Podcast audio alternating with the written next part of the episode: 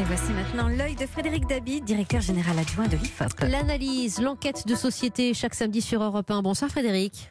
Bonsoir Wendy, bonsoir à tous. Alors que l'annonce de l'allocution d'Emmanuel Macron euh, a fait couler beaucoup d'encre cette semaine, et ce n'est pas fini, vous nous dressez un constat finalement. À quelle France va s'adresser demain le président de la République? Alors c'est une France, Wendy, qui retrouve un certain optimisme avec des indicateurs qui sont au vert. hein. Un reflux de l'inquiétude sanitaire. hein. On mesure cette, cet indicateur chaque semaine depuis le mois de janvier. Il est au plus bas depuis fin février, depuis euh, l'avant-confinement. De la même manière, pour la première fois, une majorité de Français déclarent faire confiance au gouvernement dans une enquête hip-hop pour CNews pour garantir la réussite du déconfinement. Il y a un vrai contraste avec la défiance qu'on a vue tout au long du confinement.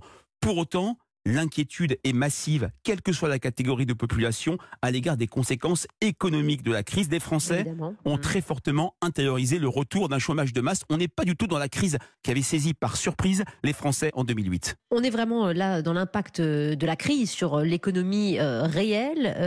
Est-ce qu'au fond, le discours du, du président, quel qu'il soit d'ailleurs, n'apparaît pas un peu déconnecté de cette réalité critique que traversent en ce moment les Français? Oui, c'est vrai que c'est aussi l'exercice qu'il le veut. hein. Il y a une pertinence d'une prise de parole euh, présidentielle. Il y a une allocution attendue pour solder la crise du Covid, pour accélérer le déconfinement. C'est aussi un moment où Emmanuel Macron va lancer la dernière ligne droite du quinquennat en donnant un cap.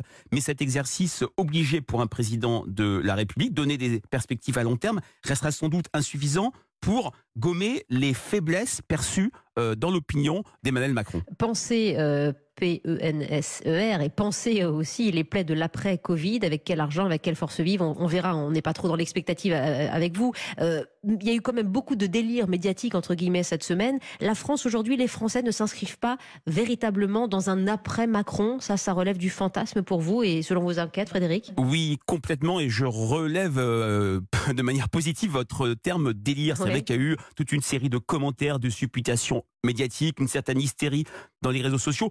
Les Français ne s'inscrivent pas dans l'après Macron comme ils ne s'inscrivaient pas en 2010 malgré la crise dans l'après Sarkozy. Clairement, regardons de près différents indicateurs. Le socle de popularité d'Emmanuel Macron reste appréciable, supérieur à l'avant-crise. Il était à 33% de bonnes opinions, de satisfaction en février-mars. Il est maintenant à 40%. Son cœur électoral tient chez les personnes âgées, chez les catégories sociales supérieures, dans son électorat de 2017. Et puis surtout, dans un moment de crise, on voit qu'il n'y a pas de réceptacle au mécontentement à l'égard du président. Quand on interroge les Français dans une enquête pour le JDD, on voit que personne ne ferait mieux que lui. Mais bien sûr, Emmanuel Macron reste plus que jamais perçu comme déconnecté de la réalité vécue par les Français, Quand à la même, différence Mm. de son Premier ministre. Et on voit aussi que sa parole imprime moins. Sa parole est moins retenue par les Français. J'ai été frappé, Wendy, dans les dernières conversations euh, dans le baromètre IFOP fiducial pour Paris Match, du fait que les sujets qui concernaient directement Emmanuel euh, Macron, à savoir la signature d'un pacte de relance européenne pour dans de 500 milliards avec Angela Merkel, Mhm. l'affaire plus anecdotique de la réouverture du Puy du Fou, étaient des sujets qui étaient les moins mémorisés par les Français. C'est dans ces cadres-là qu'Emmanuel Macron joue quand même un moment important lors de cette allocution de dimanche prochain. C'est intéressant parce qu'à la fois la parole présidentielle n'imprime pas, n'imprime plus, et pourtant il n'y a jamais autant de Français derrière euh, leur, écran de télé ou leur radio pour suivre euh, ce, type de discours présidentiel. Rappelez-nous les chiffres de la fois dernière, c'était hallucinant. C'était 37 millions. C'est vrai que par le passé, on avait tendance de dire de, ma- de manière un peu mécanique, une allocution présidentielle n'inversait pas, ne changeait rien, une situation de popularité ou d'impopularité. On a bien vu lors de euh, l'annonce du mois d'avril, lorsque Emmanuel Macron annonce le déconfinement pour le 11 mai, à quel point les lignes avaient bougé. Ce qui va être compliqué, ce qui va être plutôt, euh, oui, compliqué pour lui dans cette allocution euh, de, de, euh, dimanche, c'est à la fois de mettre en avant des perspectives de long terme, c'est le rôle du président, mais aussi également s'inscrire sur le court terme, répondre à l'angoisse des Français, notamment sur le chômage, sur la reconstitution d'un système de santé. Et moi, personnellement, je m'interroge sur le choix du médium, sur le choix euh, qui est présidentielle. Ouais. voilà, de s'adresser euh, aux Français. C'est une fois de plus, comme lors des quatre dernières interventions, une allocution solennelle qui sera sans doute longue, ça sera une critique qu'on lui fera, qui peut-être, sauf si elle a des annonces fortes, ne sera pas fortement mémorisée. Et on se souvient qu'Emmanuel Macron avait été beaucoup plus à l'aise et beaucoup plus percutant dans des échanges avec des journalistes, Bien par sûr. exemple en Mhm. 2018, au moment de ces un an de mandat, notamment avec Jean-Pierre Pernaud ou Edwy Plenel. Euh, il ne recourt plus à ce type de médium pour s'adresser aux Français par l'intermédiation des journalistes, c'est peut-être une erreur parce que c'est peut-être ça qui pourrait lui faire regagner de la proximité ou de l'authenticité. Ah oui, et ça traduit tout de même hein, son, sa posture, son style aussi, seul dans, dans la tempête. Voilà pour votre œil politique cette semaine.